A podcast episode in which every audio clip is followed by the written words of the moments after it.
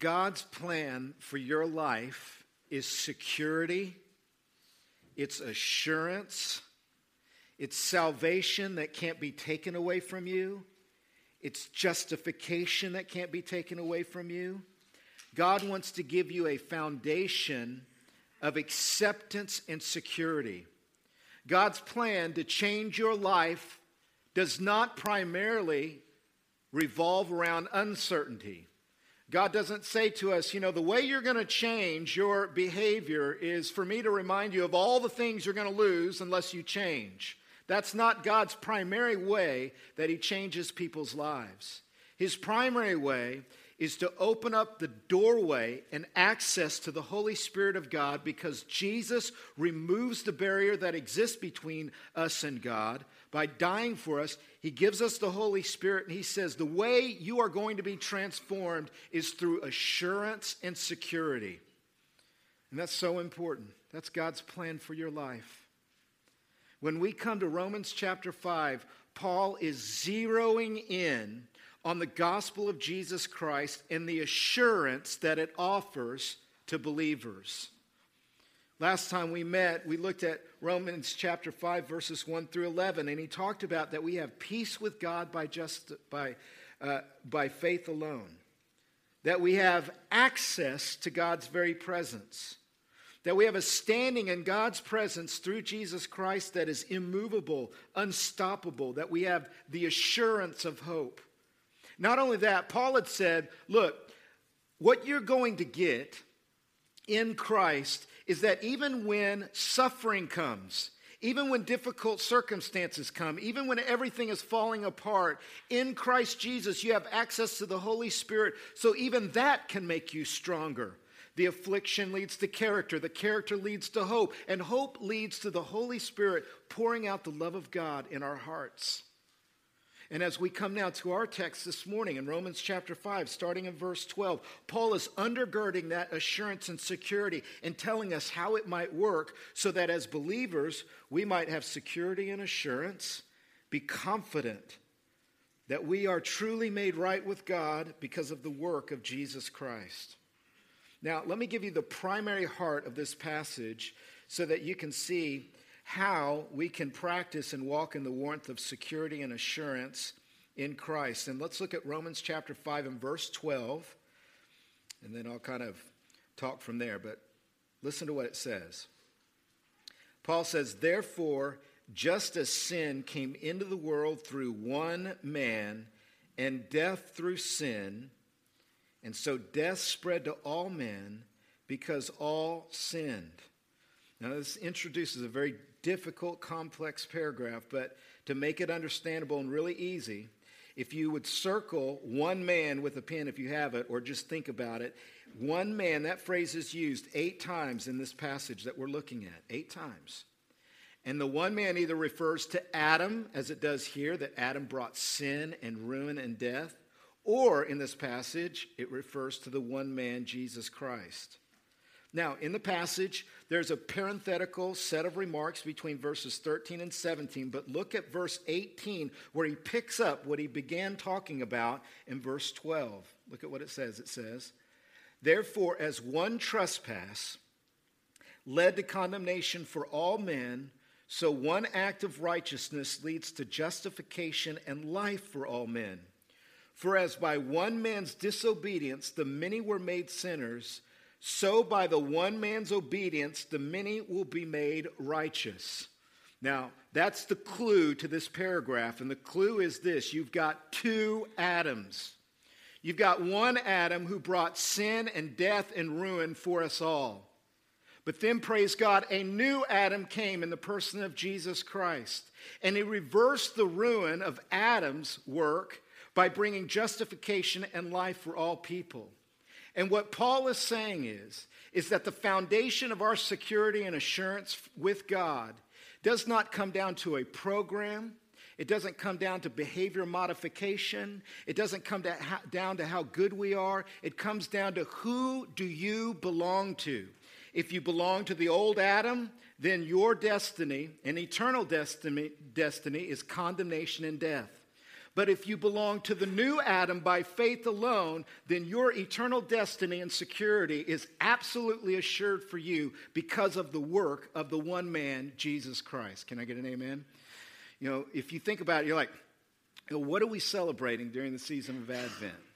Well, we're celebrating that God came into the flesh and was born into a cave, and that in coming, he came to die for our sins we're not celebrating some Hallmark special. Can I get an amen? We're not celebrating some, you know, uh, beautiful kind of, I don't know, all the fluffy stuff that happens at Christmas time or Santa Claus. What we're celebrating is we were trapped in the ruin of the original Adam as human beings. We were absolutely devastated with the insecurity of death and sin and destruction and brokenness and all of those things. And yet Jesus came as a new Adam because our first Adam messed up. A new Adam came and said, I'm going to fix it all. And as we belong to him and as we celebrate our belonging to the work of Jesus Christ, we gain security. You know, I have to tell you that life transformation comes far more from a belonging identity than it does behavior modification. You know, a lot of religion and self help principles and, and helps to help human beings better themselves is all about modifying your own behavior and forcing yourself and creating all these rules and boxes and all these systems and formulas to change your life.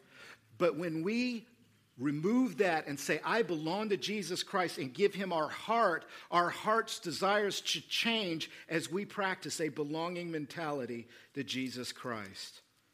So, in a very real way, listen, what Paul is doing is very pastoral. He's saying to believers, I want you to celebrate and rehearse and confess that you belong to the new Adam, not the old Adam. That you belong to Jesus Christ and all that he has accomplished for us, and you no longer belong to the ruinous results and death that the first Adam brought to us. And this passage breaks down how we can confess our belonging to Jesus Christ. And I'm going to break this up into four points. Now, don't be nervous because according to the first service, I mean, I preached through this thing. It was a short sermon, which means I'm in a really good mood. Amen. And so, four points, but I'm going to get through it pretty quick unless I really start having fun, and then who knows what will happen. But listen, here's the deal confess your belonging to Jesus Christ in four ways. Number one, confess that you belong to the new Adam. Jesus is the new Adam. Now, let me repeat verse 12 because Paul outlines how badly we need the new Adam by emphasizing the fall of humanity because of the first Adam. And look at verse 12 again. So important, this verse.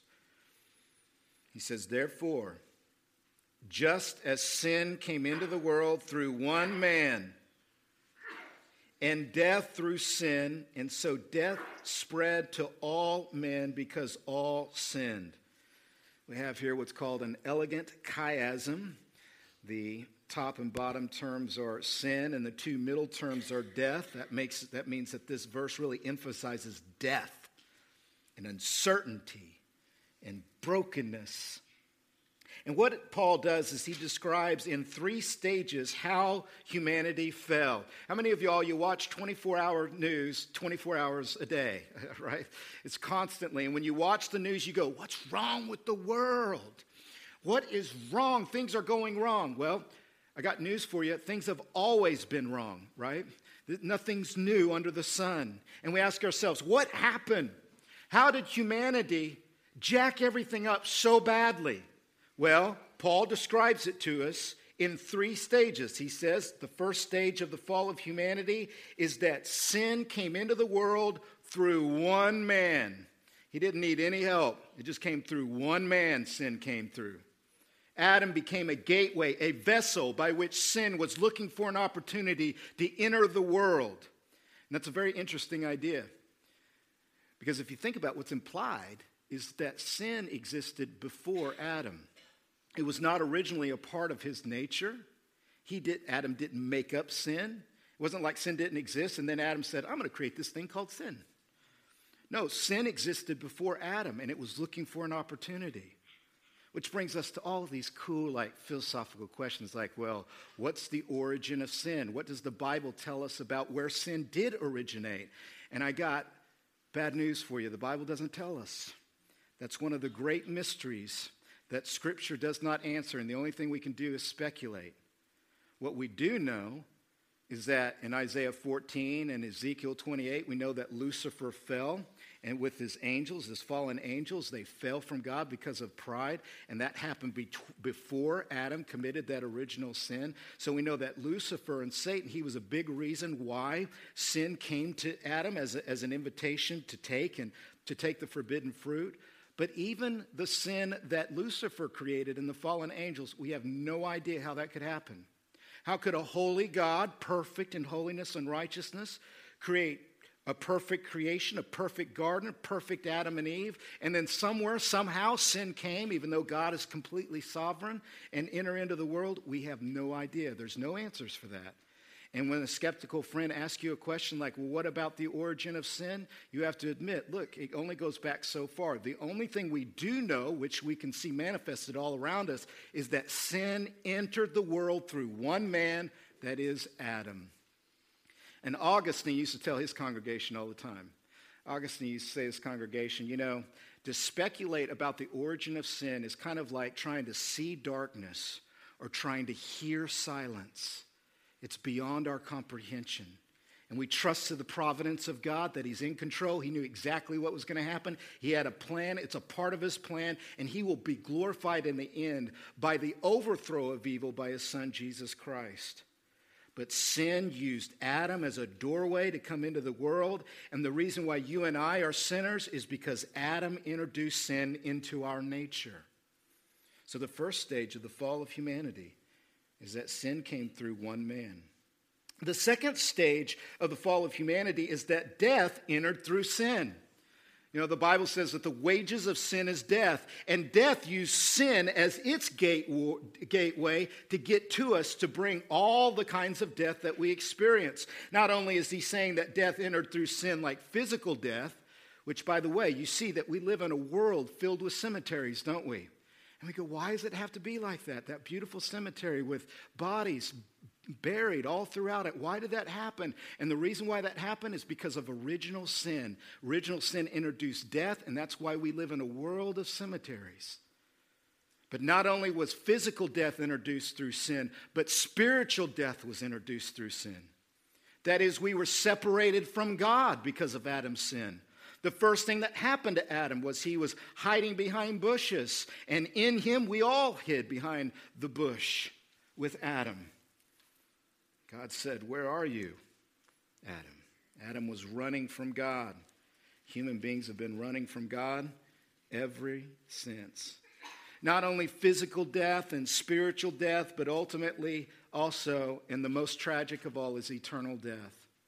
The idea that human beings are forever separated into hell and into forever condemnation and judgment is because of sin. And when you and I die, you've never met a mortal human being. Did you know that? You've never met a mortal human being. And what happens to us when we die is we go on and on forever. And we either go on forever in heaven and life with God, or we go on forever in hell and forever separated from God. Sin introduced all of that to the world. Not only did the stage of sin came through one man and death through sin, but the final stage is that sin spread to all people. You see that? So death spread to all men because all sinned. And what this passage is teaching us is that we were there in Adam in that original sin. His sin was our sin, that one trespass. Now, watch this. The Bible is literally saying, it's one of the most controversial things, therefore, you won't hear it in a lot of churches because pastors don't want to say it, but I'll say it. Can I get an amen? The Bible says that that one sin was more than enough to cast all of us into hell. If no one else would have sinned after that one sin, that one sin was more than enough. You and I would go to hell forever and ever without the redemption of Jesus Christ. If you're born, you're like, I've never broken any of God's laws. I've been a perfect human being. I've gone to church every Sunday. I was raised in a cradle with hymns sung over my cradles. I know every Christmas song. I know every whatever, ritual, candlelight service, Uh, I've seen every pastor's robe. It doesn't matter. Even if you were perfect, which of course you and I aren't because we're all jacked up. I won't ask you to say amen after that. Right? We're all really messed up. But even if we weren't, if we were perfect, we would still be condemned forever and ever because we sinned in Adam. His original sin means that, and what Paul means is that the guilt of Adam is imputed to our account. That's what he says in verses 18 and 19 that I read earlier. He says that one trespass, one, everybody say one, one trespass brought condemnation to us all. Concept of original sin is that the guilt of Adam is imputed to our account, and also the pollution of Adam's original sin is spread to us through our DNA and our spirits and our soul. We are born running from God. We are born in iniquities and sin. That's what's wrong with the world. What's wrong with the world is not that babies are born innocent and then culture messes them up. What's wrong with the world is that babies are born in this world in and through and with the nature of Adam. We all have an Adamic nature. That's why the psalmist says things like this Psalm 51 and verse 5 Behold, I was brought forth in iniquity, and in sin did my mother conceive me. Or Psalm 58, again emphasizing the pollution of original sin. Psalm 58, verse 3 The wicked are estranged from the womb, they go astray from birth. You can read all other kinds of passages. The prophets talked about even our righteous deeds are, are like polluted garments. Or Jeremiah 17 9, which says, The heart, the human heart is deceitful above all things. Who can understand the human heart? No one can because we're filled with duplicity and, and we're filled with, with a, a, a, Jekyll and Hyde kind of nature. And the reason why is because Adam introduced all of that through one sin. And through that representation and that original sin, Adam did it all. You see what Paul's doing? Paul's like, Paul's like, I really want you to see how badly you need a new Adam. Like, you really need a new Adam. And if you are born into Adam, which everybody is, and you haven't got the new Adam, you really need to change your membership from the old Adam to a new Adam, which is Jesus Christ. And so he goes on to say, and he begins to emphasize this idea of representation. Look at verse 13. For sin indeed was in the world before the law was given, but sin is not counted where there is no law. Yet, you could circle that word yet. Yet, death reigned from Adam to Moses, even over those whose sinning was not like the transgression of Adam. What he's saying is, is a very true point. You and I can't be held accountable by God for a law that was never given to us. And the law of God was not given until Moses. But what he's saying is, is that Adam represented us, that we sin in Adam, and the proof of that is not our own transgression of the law. The proof of that is that we all die. Everybody dies. That proves that the original sin of, of Adam, the guilt and the pollution, has definitely spread to all of us. And so, through Adam's representation, we all die. Even if you've never transgressed the law of God, or maybe you were born and you didn't even know what the Bible said or what the Ten Commandments were, you didn't know the difference between right and wrong. It doesn't matter.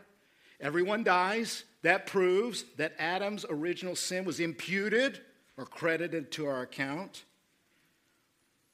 Paul's emphasis of this representation, though, is what is leading him to proclaim the good news. He says in that last phrase, look at the last phrase in verse 14. He says, Adam, who was a type of the one who was to come that Adam is a framework or a type of Jesus Christ. Christ is the antitype of Adam. That means that God created Adam with Jesus in mind. And that we have a pattern of representation that becomes the framework by which the redemptive work of Jesus Christ has its place. Namely, this if Adam represents you and I in original sin, and we say, well, that's not fair.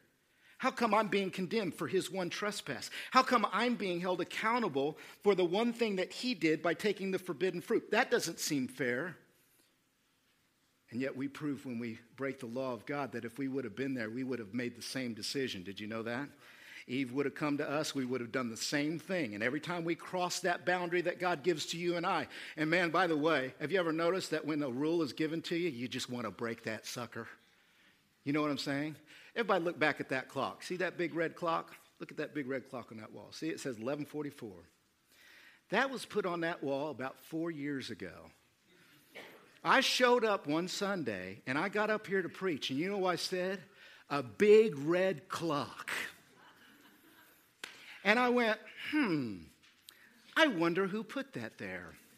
And I wonder why they put that there. And by the fact that I'm not the most, I'm not the sharpest knife in the drawer, but I thought, I think somebody wants me to preach shorter. You know, I mean? like just to be aware. I'm sure it was a gracious thing, and it was. I'm sure it was a gracious thing. But you know what I was tempted to do, and I've been tempted to do ever since? Every time I look at that red clock, I'm going to go long today. Oh! You see, our Adamic nature looks at a rule and says, oh, You're telling me not to touch. I want to touch. You're telling me not to look. I want to look. You're telling me not to do things. I want to cross that line. That sounds adventurous. That sounds really fun because we have an Adamic nature. And what that proves is, is that we would have done what Adam did. So, him being our representative is really fair, isn't it? Because we would have done the same thing. But by the way, you and I are more, ha- more than happy to look at Jesus and to get, get what we don't deserve. We're more than happy for Jesus to represent us on the cross. We're more than happy for Jesus to die for our sins. We're more than happy to say, man, I'm glad that I'm held accountable for what Jesus has done, not what I've done. That I'm held accountable for what he has achieved, not what I have achieved. You see what Paul's doing when he says that Adam is a type of Jesus Christ. He is saying, that just like Adam represented you and I and failed, so now a new Adam comes and we have a pattern by which we can lay hold of a new Adam and say, He has done what I couldn't do so that I can be right, made right with God and be secure and assured and never doubt that by faith in Jesus Christ I'm right. And our job is to confess, I belong to a new Adam. If you have believed in Jesus Christ, you belong to a new Adam. And when Satan accuses you and says, Oh, you're not good enough to feel right with God, or when circumstances tempt you to think that God doesn't care for you anymore, or when life comes up against you and you feel like that everything's falling apart, that your whole life is falling apart, or when you're told you're sick and you're dying and you wonder, How can I know that I am going to have eternal life? All you have to do is say, I belong to Jesus Christ. He has performed for me the righteousness that I was required to do. Jesus is my new Adam. Is he yours? Isn't that good news? God wants us to have a belonging identity. God wants us to have a belonging mentality. I belong to the new Adam. But not only do I belong to the new Adam, but this new Adam is also the greater Adam. I belong. Let us confess that we belong not only to the new Adam, but the greater Adam. And Paul, in verses 15 through 17, really gets pastoral. I would say that these verses are some of the, the most pastoral verses in Romans verse, chapters 1 through 5. Here's what he says. Look at what he says. He says, But the free gift is not like the trespass. For if many died through one man's trespass, much more have the grace of God and the free gift by the grace of the one man Jesus Christ abounded for many. And the free gift is not like the result of that one man's sin, for the judgment following one trespass brought condemnation, but the free gift following many trespasses brought justification. For if, because of one man's trespass, death reigned through that one man, much more will those who receive the abundance of grace and the free gift of the righteousness reign in life through the one man, Jesus Christ. Now, a couple of notes that I want you to see. First of all, I want you to see a couple of phrases that are repeated. The first phrase is for if. You could circle that. And then it's followed by a much more in verse 15. And then it does the same thing in verse 17. For if, because of one man's trespass, death reigned through that one man. And then circle much more. And what he's doing is he's contrasting. Paul is saying, even though Adam and Christ are similar in terms of a framework of representation, yet there are important differences. There, there's an, an important series of contrasts that points to the fact that Jesus is much greater in all of his effects than the original Adam. And Paul, even though he's being incredibly theological, and by the way, everybody say complex. This is a very complex passage, very difficult. And yet, in the midst of very complex theology, Paul is being very pastoral. He uses phrases like free, free gift and grace eight times in just those several verses. He wants us to really enjoy the fact that Jesus is the greater Adam, that he more than undoes and reverses what the original Adam did. John Calvin said, You know, as powerful as Adam was to ruin us, Jesus Christ is far more powerful to save us from Adam's ruin. And what Paul does is he, he tells us about two different contrasts to help us to really celebrate the fact that Jesus is the greater Adam. The first contrast is a contrast of degree. Again, looking at verse 15, he says, For if many died through one man's trespass, much more.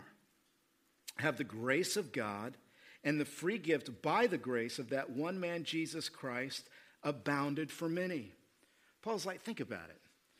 When Adam represented you and I in original sin, he was selfish. He took that fruit because he was being self serving. He was thinking only of himself.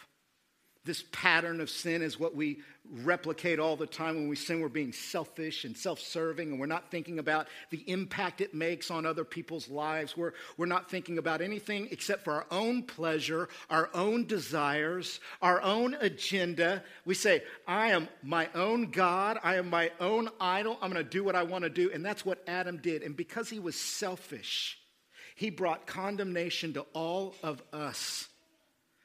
Adam's one trespass brought this kind of death into our life.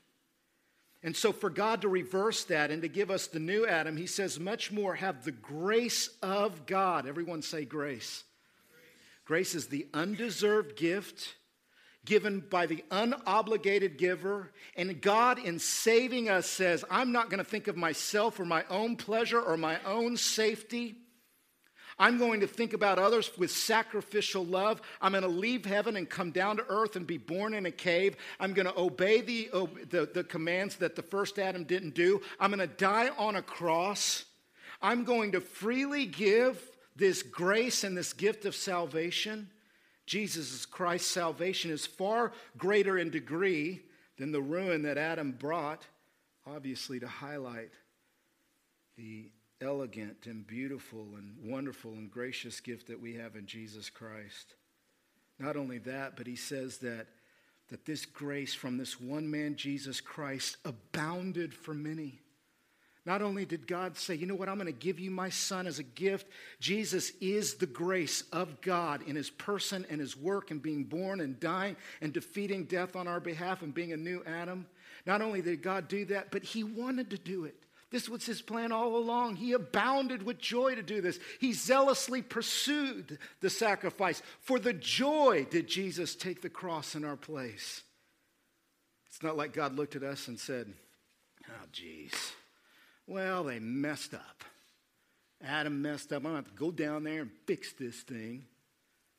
No, God said this was my plan all along. I had this plan before, I had this plan in eternity past so that I could glorify my lavish love that's rooted not in our performance, but that is flowing from God's own nature. God proves his own nature of love. For God so loved the world that he gave his only begotten Son, proving that Jesus didn't come so that God could finally love us, but that Jesus came because God already did love us. And if that's the case, if that's the kind of grace that the Bible presents to us, then how is it that we could ever be insecure when we believed in Jesus and we belong to Him? We can never lose that salvation because salvation's not rooted in my own performance or my own works. It's rooted out of the nature of God's grace and God's love. And He proves that by giving us Jesus. How much greater is this? God's plan for your life is security. God's plan for your life is assurance. And, it's and, and, and not only that you have assurance, but that you can enjoy this assurance to such an extent that that enjoyment will itself become a new desire in your heart and will bring issues of transformation to your desires and your life. Hmm. We belong to the greater Adam the second contrast, though, is not only of degree, but of consequence. Look at verses 16 and 17. He says, And the free gift is not like the result of that one man's sin. For the judgment following one trespass brought condemnation, but the free gift following many trespasses brought justification. This, is a great verse. I love this verse. I love. I marinated in this verse this week. I'm, that's why I'm so happy today. Can I get an amen? Just marinated, just kind of relished in this verse because here's what this verse tells me.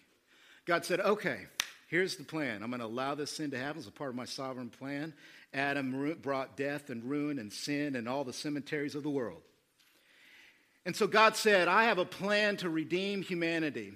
But not only am I going to pay the price for that one trespass, not only am I going to pay the price for that one original sin, but I'm going to send my son to pay for the original sin and all of the subsequent trespasses that happen that have accumulated over time in all of my life. My son is going to pay for Adam's sin and all of Adam's children's sin and our sin and everybody's sin. All of the iniquities of God's people will be taken care of. So, whereas Adam through one trespass brought condemnation, God more than provided not only for Adam's sin, but all of our sins as well. And can I look? Jesus Christ, when he paid the price on the cross, that was not a down payment. Can I get an amen?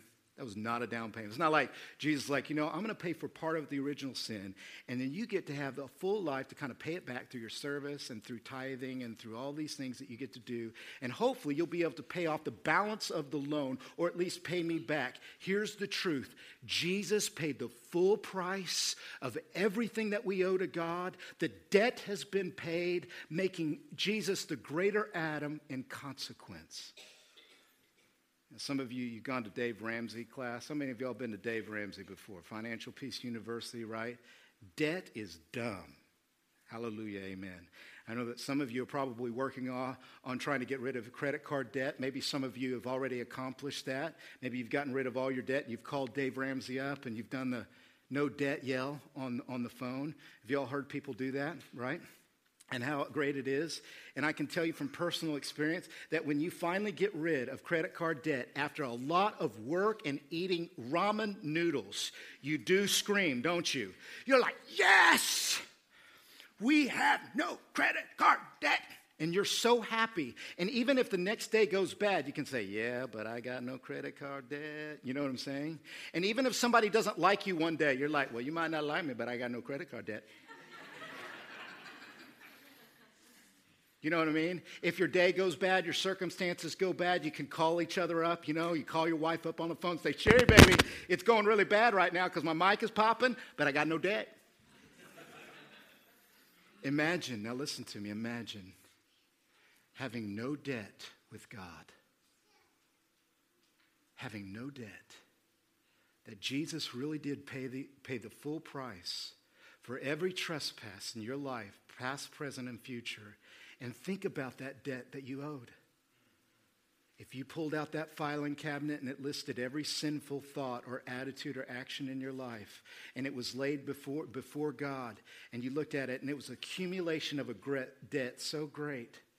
And imagine if your heart could fully embrace, I mean, really embrace, this is what Paul's wanting us to do, really embrace the debt is paid by the new Adam.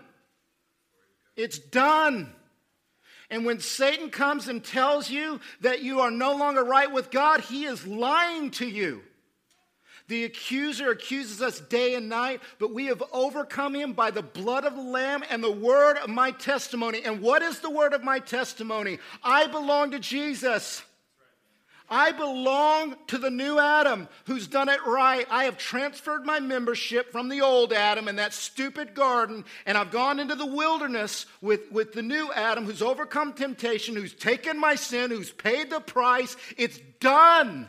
And Satan and people and life and circumstances cannot preach to me another message. It cannot. I'm right with God. And that means when things don't go right, I can say, that's all right, I'm right with God. And if I get sick, I can say, that's all right, I'm right with God. And if people don't like me or criticize me or whatever, it's not the end of the world because I'm right with God. And if my, if my car doesn't work one day, that's okay, I'm right with God. You see, my debt has been paid. That's what Paul is saying. It's so pastoral, it's so wonderful. This contrast of consequence continues in verse 17. He goes on to say, For if because of one man's trespass death reigned through that one man, much more will those who receive, boy, that's important by the way. The only way you get the new Adam is you got to receive him. This is not an automatic transferal. This is a surrendering to.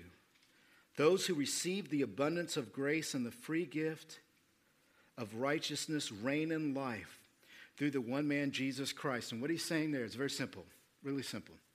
He's saying, look, man, Adam messed it all up and we die. Congratulations. There's your world of cemeteries. There it is. You die. Jesus comes, pays the full price, gives us justification, but he gives us so much more. In justification, he gives us the reign. Everybody say reign the reign of life. Whereas death reigned and it was one dimensional, and we just die, we're just dead.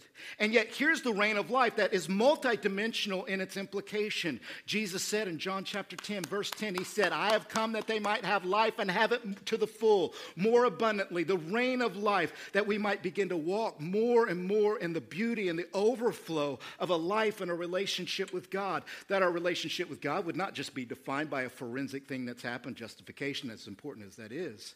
But that, the, that, but that our life with God would be a reign, would be a walk, would be a relationship. Paul, Paul goes on to say, I love uh, Romans chapter 14, verse 17, which I have a slide for it. But it talks about the reign of a kingdom. And he says that the kingdom of God does not consist in eating and drinking, but in righteousness and peace and joy in the Holy Spirit.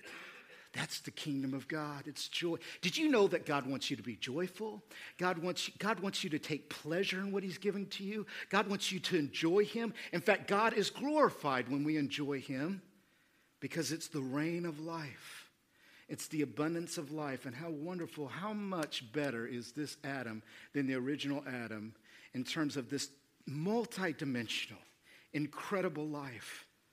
Beloved, we are being invited to dance on our graves to dance on the grave of our old life and our past, to dance on the grave of being separated from God, to dance on that grave. And where Adam put us in that grave, Jesus has raised us from the dead. And we are invited to dance. And every time we get together on Sunday morning and we open this book and we study it seriously, we are dancing on the grave. And every time we sing these songs that we sing together, we're dancing on our grave. Every time we pray to God, you are dancing on your grave when you pray to God. When you talk to Him, in the bathroom, in the car, driving down the road, in your cubicle at work, on the farmland, in your pastoral office. It's actually a principal's office in the education building. You know what I'm saying? It's really sweet. You know what I mean? And, you're, you're, I'm in the principal's office and I'm talking to God and I'm talking to God and I'm dancing on my grave because Jesus, the greater Adam, has given me an inheritance of life and not death, of talking to God and not being silent with God. And may I not waste this opportunity, but receive everything that Jesus has earned for me. Man, dance on that grave. You're not dead, you're alive. And every time I sin, when I start getting stuck on stupid again, you know what I'm doing? I'm living a lie because I'm no longer being who I am in Christ. I'm not being what Jesus made me to be. And I'm not walking in the identity he's earned for me. You see, let us confess that we belong not only to the new Adam, but the greater Adam. Here's point number three. Not only the greater Adam, but let us confess that we belong to the obedient Adam. This really might be, theologically and, by implication, the two most important verses in this text. Because he goes on to say in verses 18 and 19, watch this carefully now. Therefore, as one trespass led to condemnation for all men, so one act of righteousness leads to justification and life for all men. For as by one man's disobedience the many were made sinners, so by the one man's obedience the many will be made righteous. In verse 18, I see two acts or two trees. The first tree is the forbidden tree that Adam was not supposed to take of, and yet, despite that command, one trespass represents him taking from that tree and doing what God told him not to do, leading to condemnation for all people. But then I see the second tree. The Bible says, Cursed is the man who hangs on the tree. And it says here that so one act of righteousness, of course, what would that be? That would be the passive righteousness of Jesus when he took our penalty on the cross. That one act on that tree brought justification and life for all people. Now, the real implication then is the follow up in verse 19, where I see what scholars call imputation or double imputation. Because it says here in verse 19, for as by one man's obedience the many were made sinners. Everybody say made. What that means is credited or imputed or considered sinners. Adam's guilt, as we talked about before, was imputed to him. His sin was all of our sin. That one, that one moment, man. And yet, the double imputation comes in that second imputation in the second clause. He says, So by one man's obedience, the many will be made righteous. And what that's saying is, is that Jesus' obedience is credited to our account. We are accountable before God for what Jesus has done when we've placed our faith and surrendered to Jesus Christ. You're like, what's that got to do with the price of tea in China? Security, assurance. What that means, beloved, is that your assurance and your security never came down to what you do. It never did. It never did. Your eternal destiny comes down to one act of one person, and it's either Adam or it's Jesus. That's it. Paul is saying, You have been imputed with Adam's sin if you are still outside of Jesus Christ. And yet, if you believe in Jesus Christ, then his obedience is your obedience. So we belong to the obedient Adam even when we couldn't be obedient ourselves, even when we couldn't obey God's demands or his laws. This secures our salvation. Now, I want to show you just really quick. I didn't do this in the first service, which might be why I went short. Hmm. But look at verse 19 in that last clause. He says, So by one man's obedience, that's Jesus dying on the cross, the many will be made righteous. See how it's future tense? It's like, you will be made righteous. Now, we know what that doesn't mean. We know that that doesn't mean that he's saying that you will become more moral or some kind of righteousness is going to be infused and you're going to start becoming righteous in Jesus Christ or anything like that. Because in this context, righteousness is a forensic word that means simply you are declared right with God. So, why would Paul put it in the future tense? And I'll tell you why, and this is so important. This is a seed of mission that Paul is putting in here because Paul's not writing a theological treatise. He's not writing an evangelistic tract. You know what he's writing? A missionary letter. He's trying to recruit Romans, Roman Christians to get fired up about mission. And he's saying, listen, God is all the time by grace as the gospel is being proclaimed. God is constantly saving people and transferring them from the old Adam to the new Adam. And that is not going to stop. New people are not going to stop becoming Christians until Jesus comes back. God has prepared people to receive Jesus Christ and to receive this righteousness. And so we can't put a, a past tense on that. We got to put a future tense. And beloved, can I just tell you, if this is what you believe, if you've received the blessing of Jesus' righteousness in your place, that is not something that should stop with us, that is something that should spread through us. When you belong to the obedient Adam, you and I have an obligation together to share that message with the world. We want to make more and better disciples for Jesus Christ. Why? Because when Jesus died, he deserves us to proclaim to as many people as possible the gospel that he's the new Adam. And what, what stunning universal implications this passage has. Paul is literally looking at all of humanity, every tribe, every nation, every language, and he's saying every human being is either in one Adam or another. There's no other there's no third option. Either people are in the old Adam and they're, they're destined for condemnation, or they're in the new Adam and they're destined for eternal life. It's one or the other. We belong to the obedient Adam. Finally, let us confess that we belong to the royal Adam, the King of Kings. Look at how he closes in verses 20 and 21. He says, Now the law came in to increase the trespass, but where sin increased, grace abounded all the more.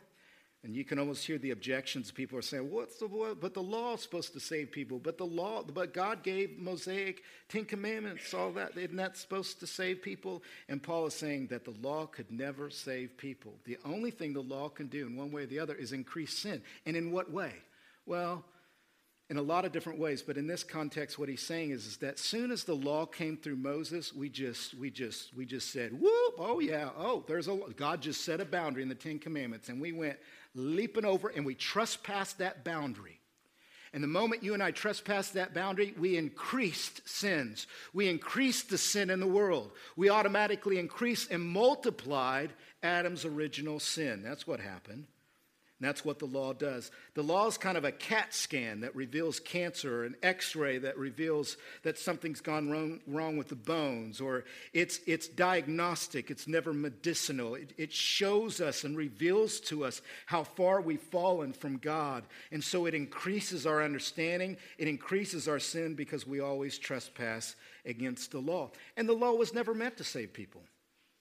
It was always by grace that God's people have been saved, Old Testament or New. But he says that even though we increase the trespass through the law, yet where sin increased, great grace abounded all the more. That grace covers all of that because Jesus' work is more than enough to cover the increase of sin. And so he makes the promise in verse 21, the ultimate security verse. So that as sin reigned in death, grace also might reign through righteousness leading to eternal life through Jesus Christ our Lord. Paul is interested in eternity being a gigantic spotlight, turning back onto our present life, and being an influence as we walk through this world. I have eternal life. And that perspective, that future assurance, that the assurance of hope, faith is the hope of things assured. You see, as, as that spotlight shines down on my path and on my present life, I'm able to more stably walk with God because I have eternal life through Jesus Christ. That is secure. Now, there's some things that you can do with this belonging to the new Adam.